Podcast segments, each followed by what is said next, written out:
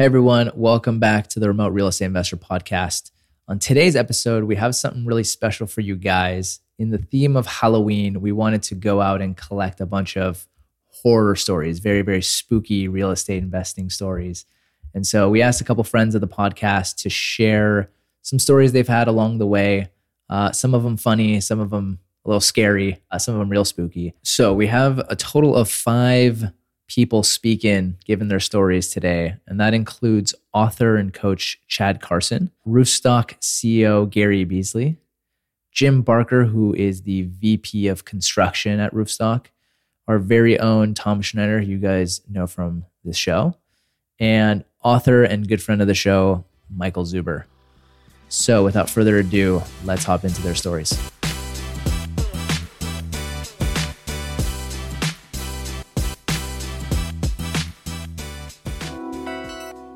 So, first up, we have author Chad Carson. So, let's hear from Chad. It was actually an investor friend who tried to get me to take over his property and manage it for him. And we went and looked at it. He's like, Yeah, I got this tenant who's not really paying that well. And I said, Okay, yeah, let's see how that goes. And it was a big, it was a brick house with a huge basement. And I said, Well, I'm going to have to go visit the house. I'm not going to take it over before like looking at it. And so we we walked to the house. We were walked inside, and we I could just tell the tenant was really you know, eh, not at ease. Like he was just kind of nervous about something and kind of watching us too closely. And I noticed he got really uneasy when I started going towards the door to the basement. And I said, "Oh, okay. I guess I better go to the basement." Opened the top of the door of the basement, and all I heard was thousands, it sounded like, of wheels going squeak, squeak, squeak, squeak, squeak, squeak, squeak. Like lots and lots of little wheels and little sound like little feet, you know, little rodent feet running on these wheels. And so it, it and I kind of I went to flick on the light and I looked at the bottom of the, the stairs and there's like two red eyes kind of looking up at me in the, the dark. And I flipped the lights on and there are there's there's one whole room in this basement with just tons and tons of rat cages or mice cages to but that, that was only one part of this basement operation this guy had going on there was all the reptiles in the other part of the basement that were the eating all of the the rodents that he was raising. So he had big, huge snakes. He had uh, turtles in these big vats.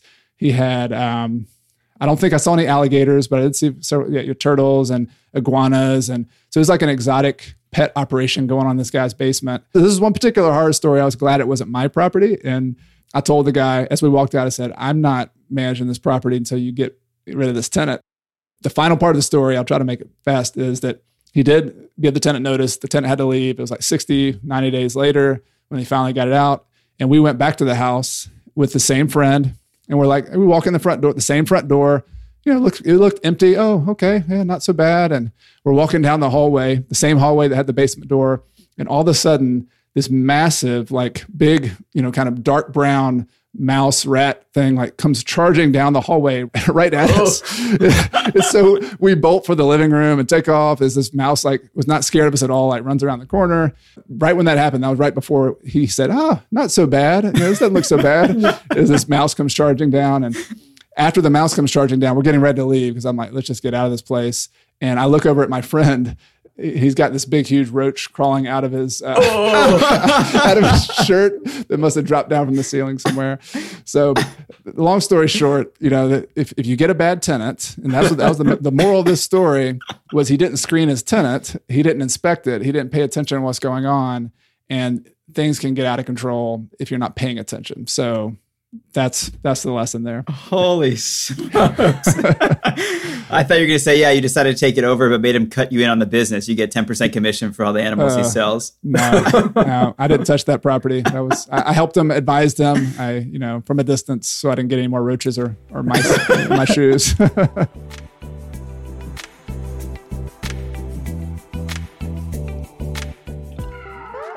right, next up, we have Gary Beasley. So, Roofstock CEO, as many of you know, he has a really spooky story to share with you guys. So, let's hear from Gary.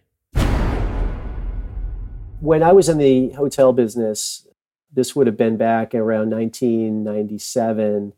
I was in the midst of acquiring a very old hotel in the Claremont, Berkeley Hills called the Claremont Resort and Spa. So, this is right on the border of Berkeley and Oakland. It sits on top of the Hayward Fault. The really creepy thing we found out right before closing, the general manager of the hotel came over to me, grabbed me out of the diligence room, took me in his office, and said, Gary, I got to share something with you. I'm like, okay, what is this? Is the building have termites or something? He says, uh, he hands me this file. He doesn't say anything. I open it up, and it's a thick file full of handwritten notes. These were from guests and from people who worked at the hotel. And it was all very, very similar, and it all happened on the fourth floor of the Claremont Hotel. So the guy's name was Henry Feldman. I could remember it like it was yesterday. And uh, he looked at me and he really wanted to watch my reaction as I opened through and started reading some of these notes. But there were dozens and dozens of accounts of people seeing a woman in a long white flowing dress and either hearing or seeing one or two small children. And sometimes they would look out their window and see them in the rose garden and like her tending to the roses. And sometimes she'd be kind of floating the hallways and like, oh, come on. Is this, I'm, I'm looking around for a camera. He's like, no, read more. There, this is no joke. And a lot of these are pretty recent. And, and then a number of things would happen in the rooms. One, sometimes the lights would go on and off unexplainably. TV would go on in the middle of the night, Absolutely we're like free. blaring loud. Now and call 1-866 Water would be on in the bathroom when they clearly had not been in the bathroom. Drawers won't open in, in the dressers. And then one that was pretty freaky was a lot of people complained that they tried when they tried to exit their hotel room, the, the door handle was hot. It was really hot and it wouldn't and they couldn't turn it. And so like this is really odd. Um, and also the other thing that was very common was people being awakened by someone thumping on their chest when they're sleeping, like bam, and no one's in the room. It's like, what is going on? And in fact, I heard this from when I was getting my hair cut one day there. But the guy who used to cut my hair was telling this story that it just happened to someone who was at the hotel. This was a few years ago, and she like moved to a different floor or whatever. So I'm trying to say, I, I asked him, what's the commonality of all this stuff? Because, you know, I, I have no idea, but none of these people know anything about any of the other stories. Um, oh, there's one more, and then I'll tell you, you know, the, kind of the genesis of it or what puts the theory. There's an NBA team that used to stay there. When the Warriors have people in, they a lot of times will stay there. And there was an, a famous NBA player. I think you could even find this online somewhere. Who was there and he was complaining about the noise in the next room, the little kids playing, and um, he called downstairs and they said, "Sir, there's no one in the room next to you. It's vacant. It's not been booked. He's like, no, there is. You could come up here right now. And so they come up, open the door. Sure enough, room, no one in the room, totally vacant, nothing touched. He freaks out. And I think he actually checked out of the hotel. I don't think he went to a different floor. So all this crazy, crazy stuff, right? And so I said, well, Henry, you know, what do you think the, the genesis of it was? He goes, well, there was a woman who lived here with her small children before it was a hotel on the property. It was just a house, and she and her children died in a fire on the property. That's wild. It's like all the different mediums too. It's like the electrical, the water, the exactly, exactly. So he said, "I'm not telling you, you know, not to buy the hotel. I don't know if any of it's true, but I was told by my lawyers, you know, this is the kind of thing we have to let everybody know about." And he said, "We've never had anybody hurt or anything like that. So if there is anything there, it's not a malevolent thing.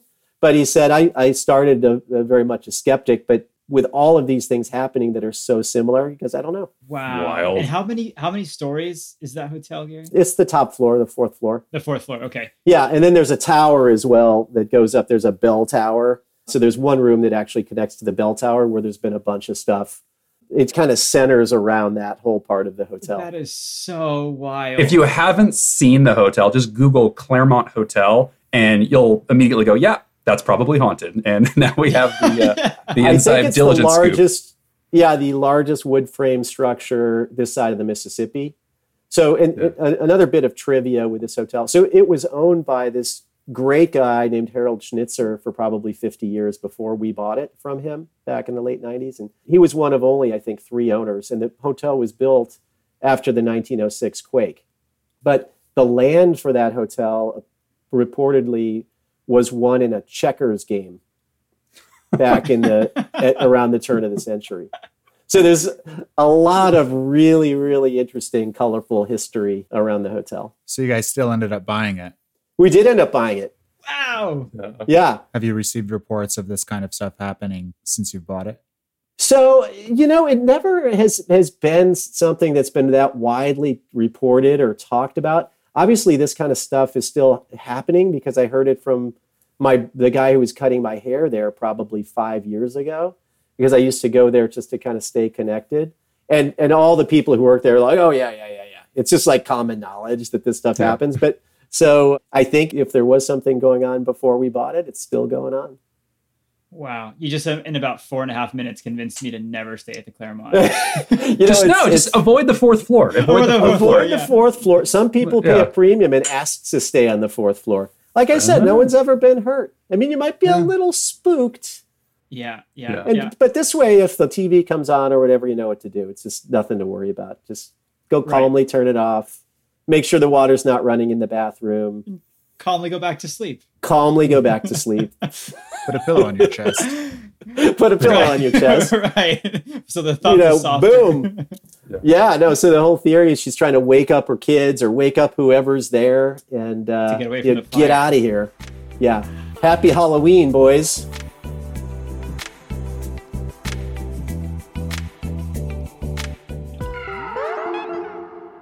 Okay, next up we have our very own Jim Barker. Jim's got another pretty spooky story for you guys. So let's hear from Jim.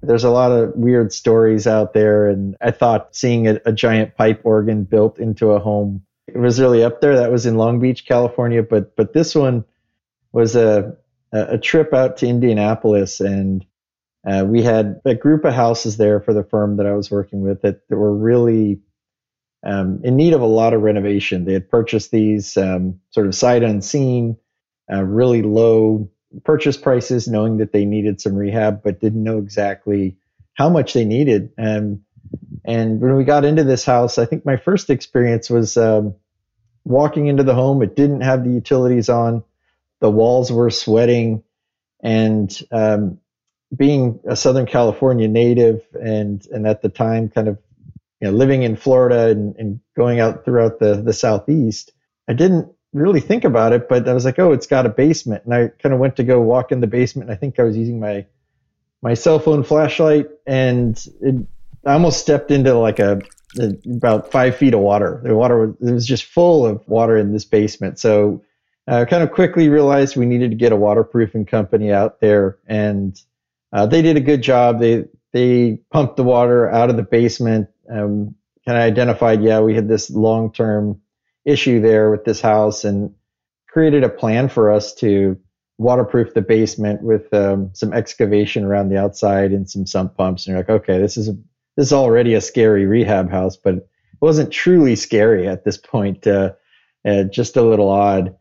But when they, they got the basement dry, um, then the next step was sort of remediate all the water damage in the basement. And they said, okay, it'll take us a couple days, and then you can come take a look at it and really scope out this house uh, after we're done. So in the process, they they stripped this entire basement of the the drywall that was uh, around the basement walls, and uh, let it dry out. Had some fans in there, and then and, and that's really when when I got the call from this vendor saying, "Hey, you got to come back. Like this is something weird going on at this house." And yeah, I had seen a lot of things. Probably you know a couple thousand SFR houses that had been in at this point, and nothing really fazed me, whether it was a hoarder house or or anything else uh, that you might run into. But when I got back to this house, he's like, "Yeah, I, just." You know, it's so strange. You just got to go in and experience it for yourself. And and so this house was odd enough already. I mean, it had been stripped of drywall and didn't have cabinets or, or anything in the kitchen. So it just kind of looked like this old, creepy space. And as you went down in the basement, it was just kind of like a split level. So as you walked down the stairs and kind of went down there, I'm like, what, what does he guide me into? I really didn't know. And like, get to the bottom and you see this like weird, creepy, two foot by two foot hole that's been cut in the cinder block wall of this basement. And like, what is that? And um, go in there and like, what were they tunneling outside of this basement for? I have no idea. And yeah, stick your head in the little hole and you're like, this doesn't even seem safe. But sure enough, they tunneled out and kind of created this maybe six foot by four foot little room that couldn't have been more than than two or two and a half feet tall underground and it had nothing in it but a foam rubber mattress and some old like 1970s floral cushions from couch cushions. And like what was going on in this house? I mean it wasn't visible. Who decides to randomly tunnel outside of their house and what could they have possibly been hiding in here? You know is it their um, escape room uh, makeshift escape room? Was it a something where you know, somebody was being smuggled. Like i really didn't know. So it's just like I, yeah i don't know what to do with it other than like we've got to get rid of it. And so luckily we didn't ever find out anything bad happened here but it, it was a scene out of saw or something where you look down in this basement and everything is torn up and there's this hole in the in the side of the, the foundation wall. So we quickly just crushed it from the outside, uh, made sure that room was gone, backfilled the dirt, and patched up that basement wall. And the house turned around, but there was a lot of speculation uh, with me and my coworkers at the time and, some of the neighbors what the house might have been used for and the the old man that used to live there and i think one of the neighbors speculated that he had two wives and maybe he only ever saw one of them at, at any given time so the stories just got more and more wild as we went along, but I don't think there was much truth in any of those speculative stories. But it sure was a strange room, and, and we never did quite figure out what was really used for. But it no longer exists, and now it's a perfectly functioning SFR rental house and and yielding well for the current owner. Oh my gosh! Just yeah, just perform an exorcism on that part of the house. How scary! Jeez. Yeah, just who knows? And maybe just a little hiding room or a playroom for some kids. But yeah, when you, when you find it like that, your imagination sure runs wild. I was trying to think in the background of something not ridiculous that could have gone on there, and I'm drawing a complete blank. Like I, it can have, it couldn't have been anything legitimate. It had to have been something just, I don't know, really not safe or legal or I'm convinced that the, the weirdest stuff happens in basements, and maybe it's just a myth from not growing up having a basement. But now, in my experience, I'm like, a, whatever weird happens, it's always in a basement.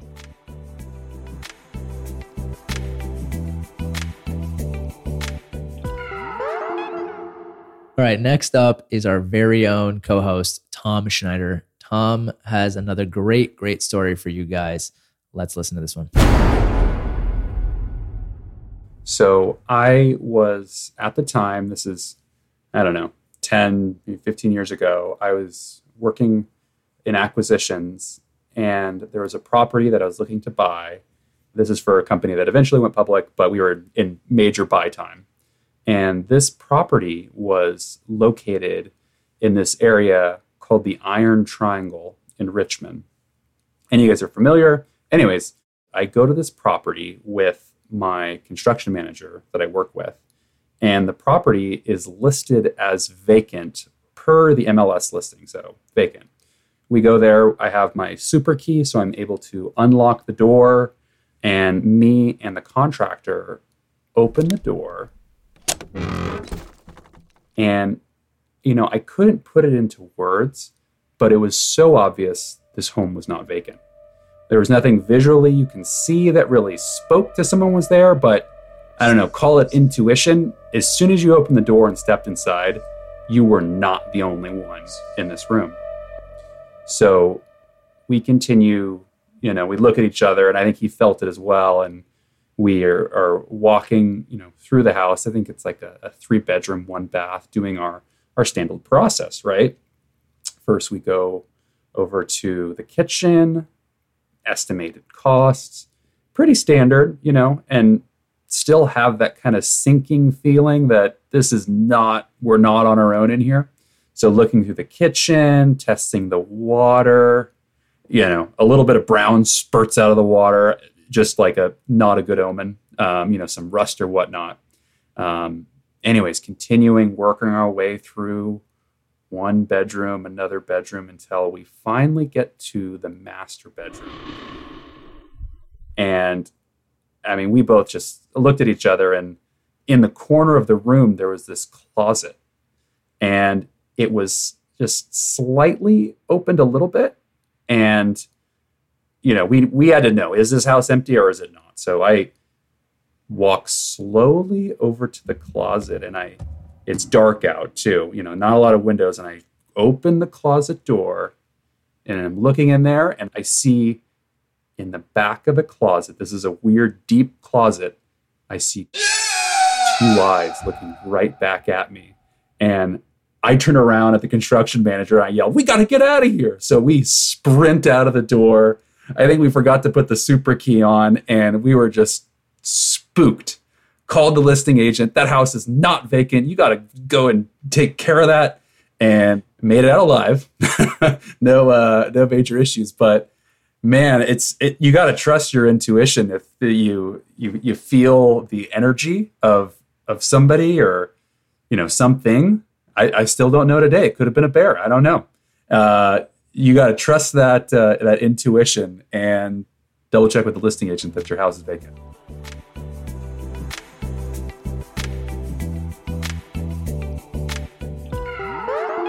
Next up, we have Michael Zuber, who many of you know. He's been on the show a couple times. I actually remember hearing this story on Michael's YouTube channel, and we had to invite him on to recount it here. So here it is. Yeah, so let me set it up because again, so we were probably in year eight or year nine of our investing journey. We probably had a hundred doors by this point. We had probably had 500 tenants by this point. And again, while this story is truly, just truly nasty, I do want to say that most tenants are just awesome people. So I don't want this one horrible event to scare anyone away, but it is it is pretty bad. So this starts in a very unusual manner. Somebody comes in to pay rent. My property manager takes the check, tries to apply the check to the unit, and says, innocently enough, name on check doesn't match tenant in house. What's going on, right? Not thinking any of it.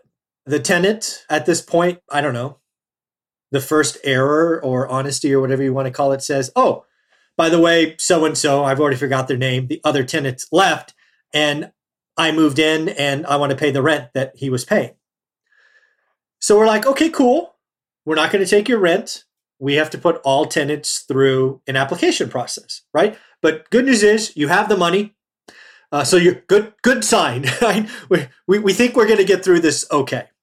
So he fills out an application right there he he again tries to pay before he leaves, and we say no. Right, you're not an approved tenant yet. We can't take your money, uh, but we should have an answer in 24, worst case 48 hours. Right, the whole process is smooth. So lo and behold, that evening I get a call, and I start to hear this story. Right, because I have at this point they're not bothering me, the owner. I'm probably somewhere in Europe or Japan or somewhere, but they call me and go, "We got we got a problem." I'm like, "Oh, great! What problem are we going to talk about today?"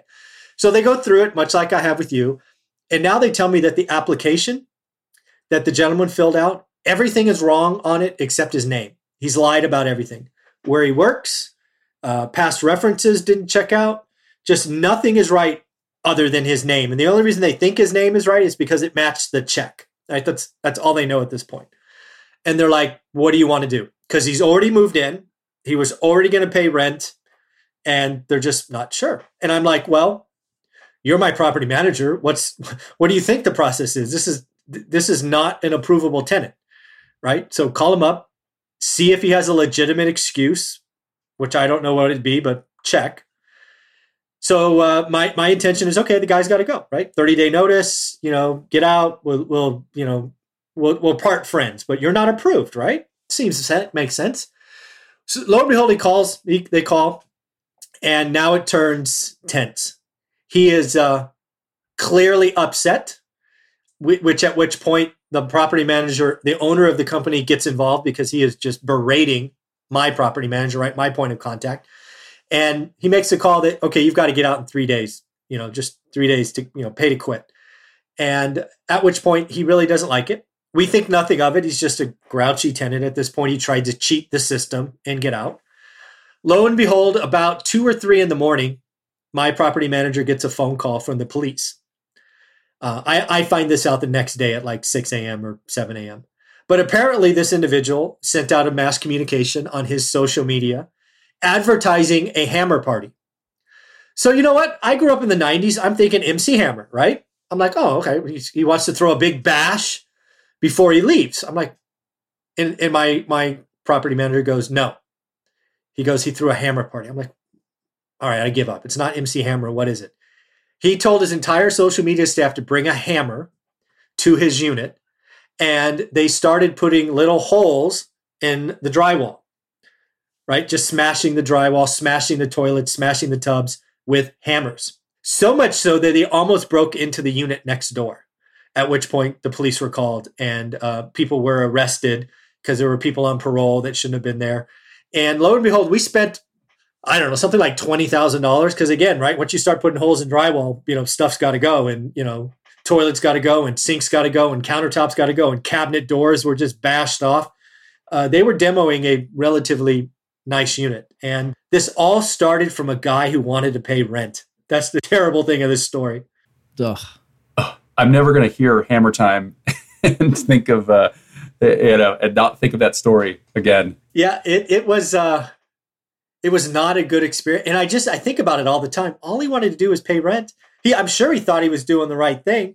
But then you start lying on your application and your job doesn't check out and you I mean it's just like uh, who knows what was going on. We never had a chance to dig into that because he just went from you know trying to sneak through to I'm going to be mean and oh by the way he went to jail. He went to jail that night.